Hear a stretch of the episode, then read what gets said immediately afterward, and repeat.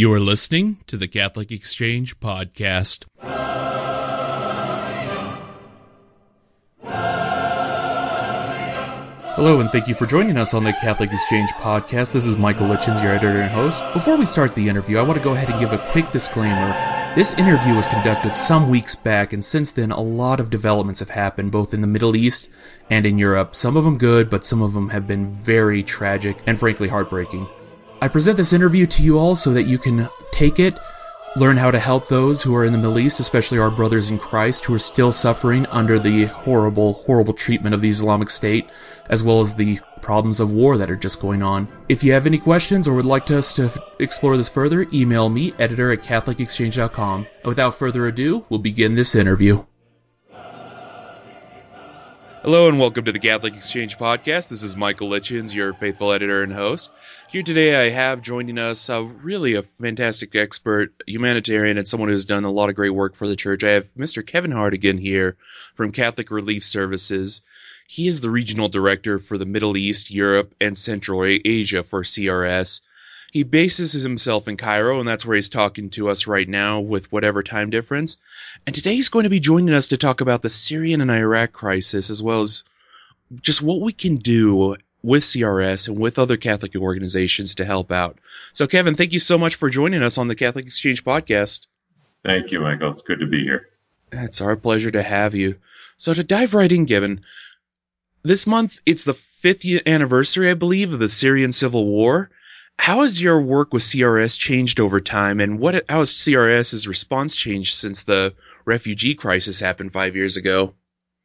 Okay, well, we began, when the war began, the focus was really on immediate relief for people fleeing into Lebanon, Jordan, Egypt, Turkey. Mm-hmm. Did a lot of food, water, sanitation, protection work for women and children who needed special care, handicapped. And most of that work is with and through our Catholic partners in those countries. So Caritas Jordan, Caritas Lebanon, Caritas Turkey, as well as some of the religious congregations, the Good Shepherd Sisters, Sacred Heart Sisters, the Jesuits, the Salesians. Now, in the last couple years, as the crisis has gone on, we and our church partners have tried to turn increasingly toward a focus on education and psychosocial care for the children among the refugees. Mm-hmm. Because with the passing of the years, the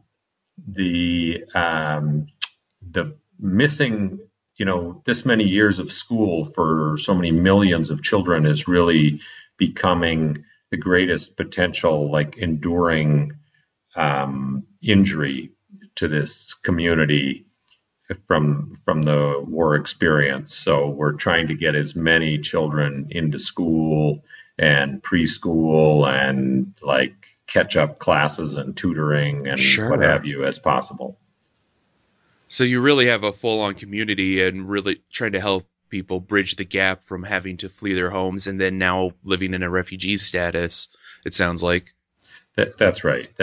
And it's kind of a natural evolution of these crises that we first kind of address the most immediate needs and the refugees get settled down, and then really the focus shifts toward education, also to livelihoods where we can help some of the refugees find work in their countries of refuge, and in some cases shelter and other kind of more permanent needs. But the education of the children are really the focus. Also, it's really take advantage of the charisma and the vocation of our Catholic partners in the region. The Catholic Church plays a very disproportionate role in education in Lebanon and Jordan, and even here in Egypt. They have a lot of skilled people, a lot of educational infrastructure, also a lot of social workers. So as a church organization, we're kind of uniquely well positioned with the local Catholic agencies and local Catholic volunteers to address the needs of children. If I remember the figures correctly, there's something like 4 million refugees who are living in the surrounding countries around Syria right now. What are the conditions like at the moment? Well, they vary quite a bit, but most of the refugees are living in pretty inadequate conditions, either very crowded into apartments and homes that they've either rented or been received into by host communities, or in camps, which are deteriorating. Though I should say we work primarily, we and the local churches in these countries work primarily with refugees outside of camps, which is anywhere from 80 to 100% of the refugees. Depending on the country, there are really no refugees in camps in Egypt or Lebanon, and only 10 to 20% in Jordan and Turkey. So we're working with people outside the camps, and they're just getting by in very inadequate. In very inadequate conditions. I should say we're also working with our partners in Europe since early last year to assist the refugees that are moving through Europe from Turkey to Greece and then up to Northern Europe. And the conditions of those who are currently stuck in Greece and Serbia and Macedonia is also very, very poor. What is the conditions? We hear sometimes about the refugee crisis, as we call here in America, but what is the conditions of folks who are still in Greece and trying to make it into Western Europe? Well, the problem right now is the refugees were moving quite quickly through Greece and Macedonia and Serbia until the borders closed. Now there are about 55,000 who are stuck in Greece, and the conditions, I was just there a few weeks ago, we're working with Caritas Greece and Caritas Athens.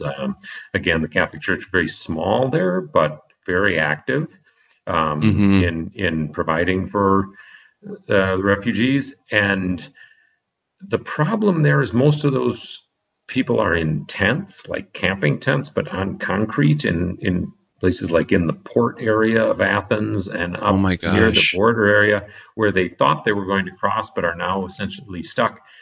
So this is really inadequate, particularly since there's a majority of women and children among the refugees. And one thing I think that is missed maybe in the media is that what's happening right now with the closure of the borders in Europe, it is the massive separation of families.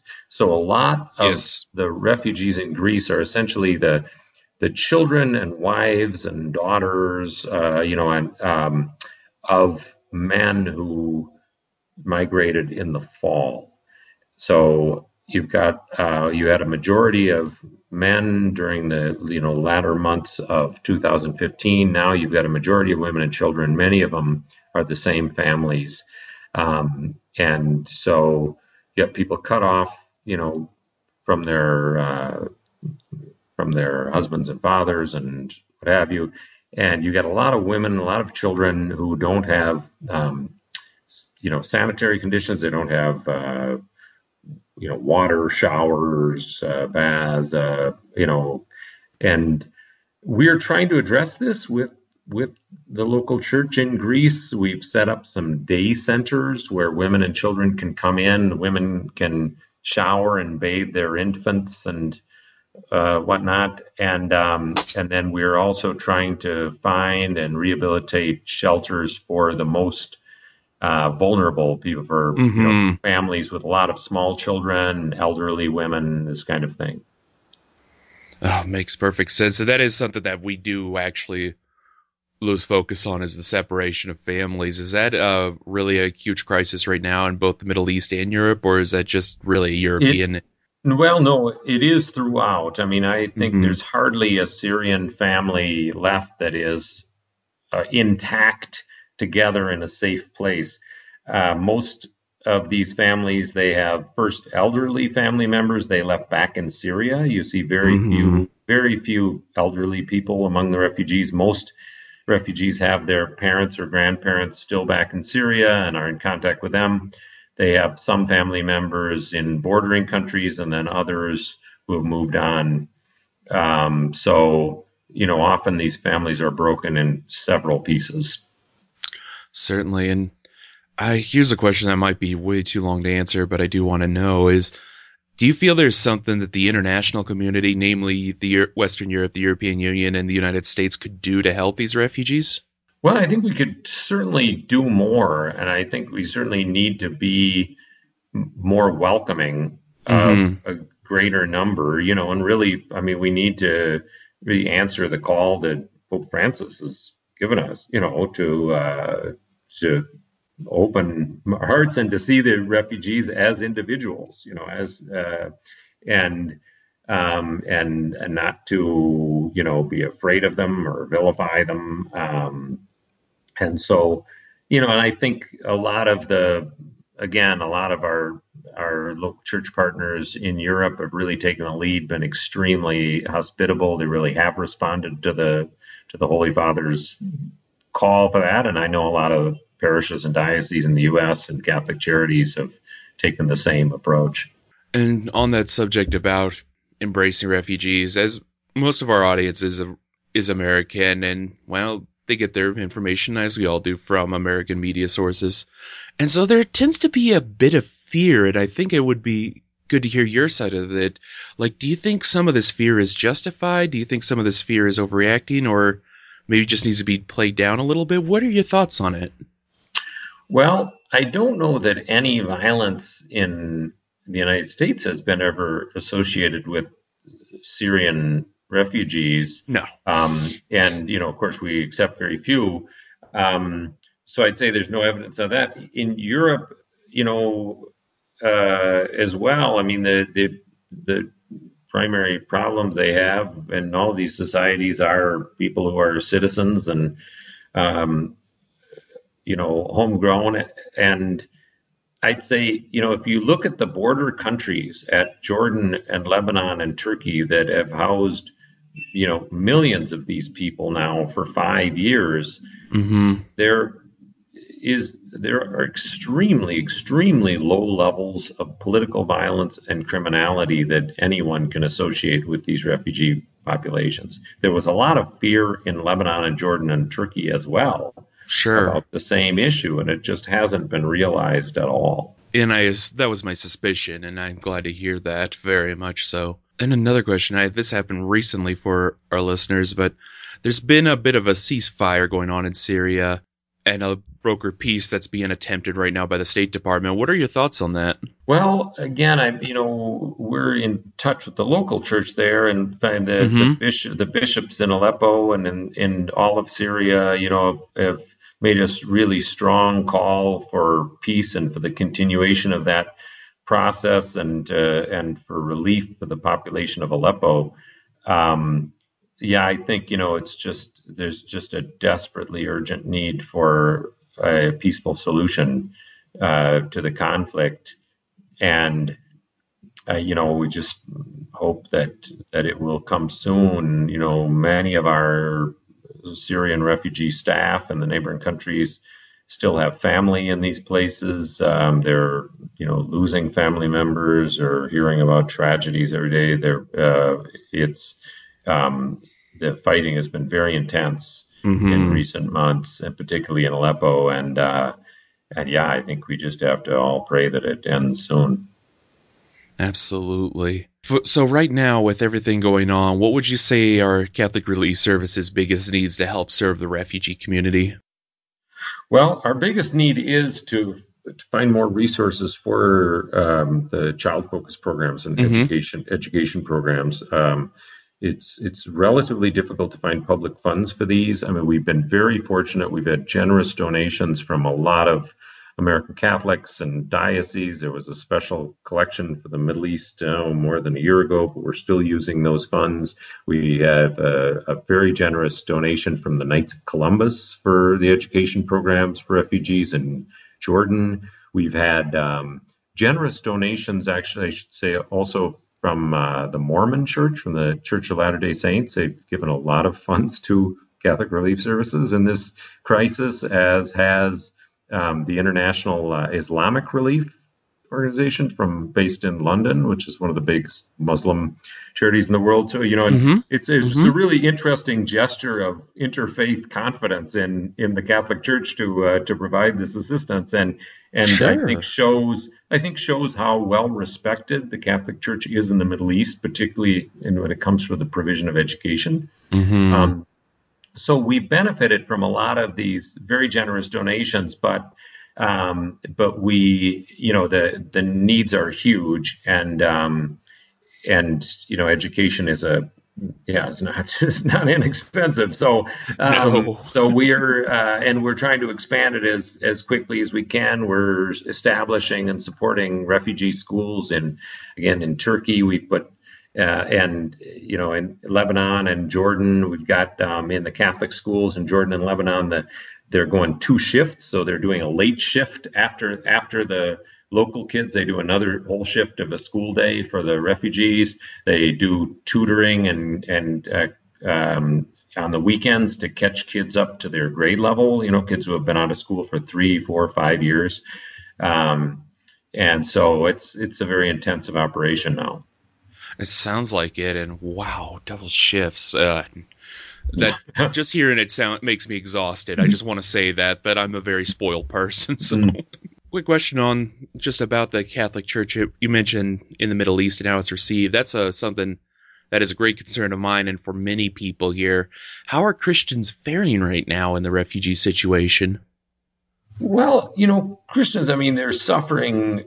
As everyone is, and you sure, know, I should say we also have a very large operation in Iraq, you know, in northern Iraq, and we have a lot of Christian beneficiaries there who fled Mosul and the Nineveh plain everything. But you know, I think what people should understand is there are a lot of Christian victims of the war, but I think that what you know there's been a lot of focus on that in the media, but I think what's important for people to understand is that they shouldn't understand the church in the Middle East right now just as a victim or kind of a helpless bunch of people or a helpless entity. The church is extremely active, again, disproportionately active in assisting people and through this crisis. Inside Syria, you know, the Christians who fled Mosul suffered terribly, but what most people don't understand is that they fled to Christian areas, and that they've been assisted, as have all the other displaced people from Mosul, by the Catholic Church. They've actually, the area that all these people fled to is a very ancient area of Chaldean and Syriac Catholic churches, dioceses, and parishes. These are Aramaic speaking people. Mm-hmm. These have been around for a long time. Wow. And the population has been extremely welcoming. I mean, I know Christian businessmen up there who've had like 90 people staying in one home, you know, in one compound. Wow. Oh yeah, that's a lot of house guests for a long time. And oh my gosh! The parishes, the schools, the diocese, everybody, all the parishes in Erbil, and the church, and even the parts of the church that were exiled from Mosul. So, for example, the Dominican Sisters, they had schools in Mosul.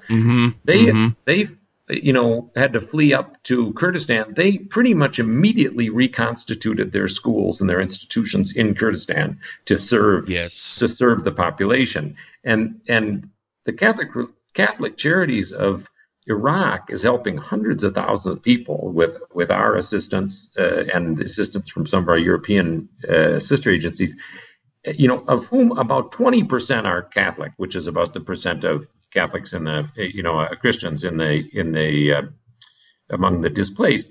And so the majority are Yazidis and Muslims.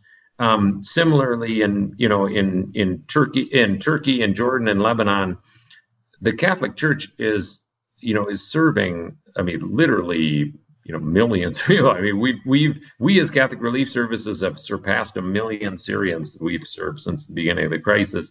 And you know, we are the biggest provider, but and much of that is again with the local church of those countries. But The fact is that the Catholic Church is, like I say, extremely active. In Lebanon, you know, the parish structure, the diocesan structure is completely mobilized in the Maronite Church.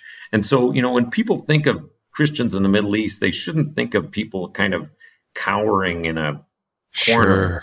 You know, they should be proud that the church is actually out playing a really heroic role. And in Syria too, you know, I think we've seen some of the tragedies of bishops being killed and of, you know, Jesuit priests being killed and things. But the reason those clergy are dying is because the church and the clergy, the sisters, are extremely active in all of these war zones. You know, you know, we see it from what just happened to the Missionaries of Charity, Mother Teresa's sisters in Yemen. The fact is that, you know, those sisters are all over Yemen during this war. Nobody else is still there. No other expatriates are still working in Yemen. It's only the sisters. And, oh my God! And the same thing. Those sisters are in Aleppo right now. They're in Homs. They're in all these places. And I think that's the side of the role of the church in the Middle East that people don't understand. And I agree. And that for me has been one of the most profound, hopeful, and humbling of things I've been able to read about in the news here, and also what I hear from our friends either through you at CRS or from In Defense of Christians or other organizations is the amazing work and courage that people are showing in the Middle East to still bring the good service, to bring the good news of Christ, and also help people where they are.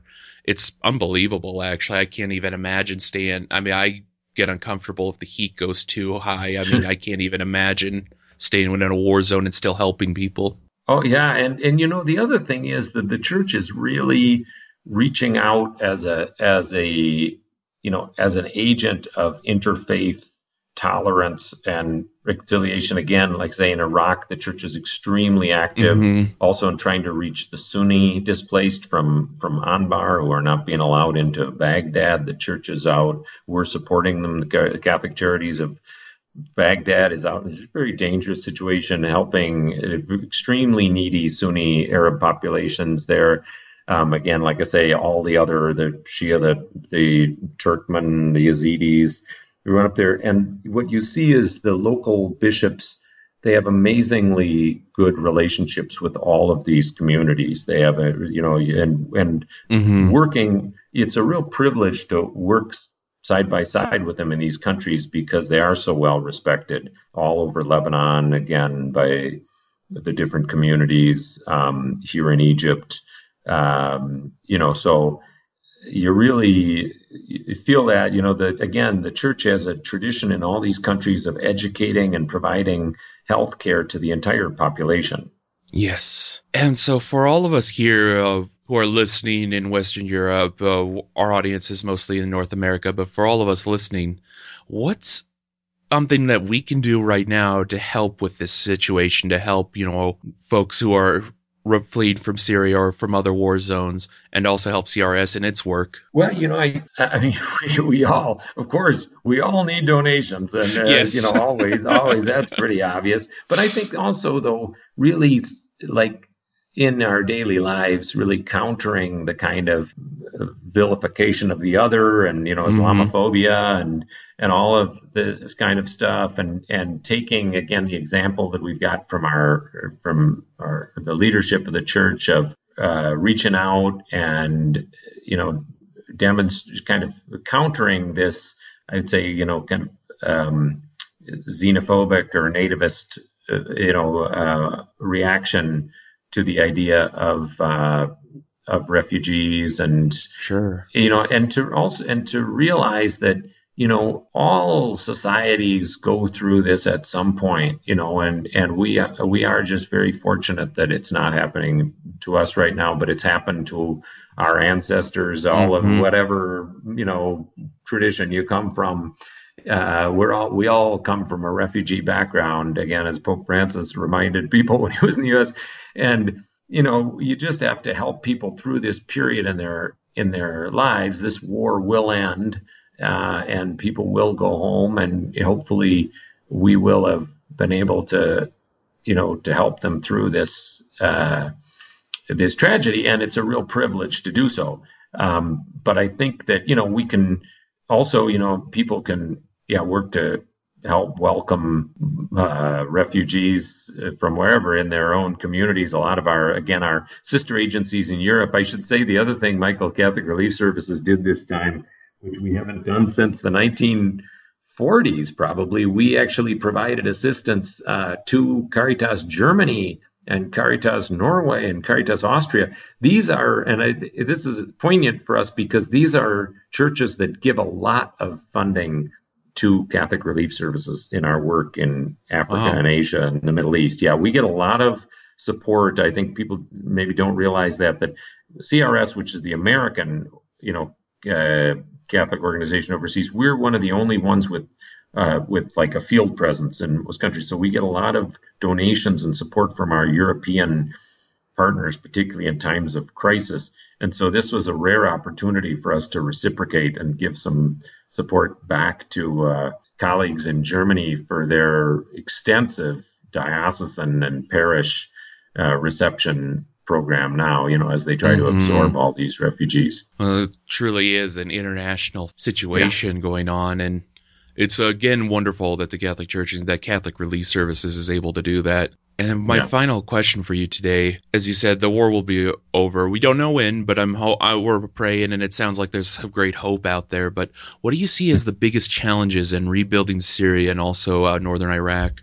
Well, I think the biggest problem is going to be the kind of lasting sectarian tension and suspicion and fear.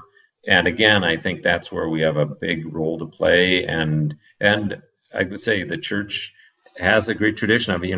We've got a big interfaith program right now with the Coptic Catholic Bishops Conference and the Sunni Muslim leadership and the Coptic Orthodox Church here in Egypt. We've got similar programs in the Balkans, in Lebanon. After that war, we'll have a lot of work to do in kind of promoting tolerance and promoting, forgiveness. Wonderful. Well, Kevin, thank you very much. If someone is listening right now and says, okay, I'd love to help, I have a little bit of money to donate to CRS and to help with the situation, where can they find out more about Catholic Relief Services? At CRS.org. Easiest website to remember. Yeah, exactly. CRS.org. Yeah. Thank you very much. And thanks for giving me this time and of course. For the support. And thanks to all your listeners for the interest. Oh, it's absolutely our pleasure. And thank you very much for filling us in. As I said, it's sometimes hard to know what information we should be looking for, what we can learn. And I think my biggest takeaway, Kevin, if I could just say this on air and on record, is that you've given me a lot of hope in this situation, because sometimes I think the media lives to scare me. But so thank you very much for joining us and enlightening us, really. Oh, thanks a lot. And it is a huge privilege to do this work on behalf of the U.S. Catholic community. All right. Well, God bless you, Kevin. For all of you listening, you can go to CatholicExchange.com.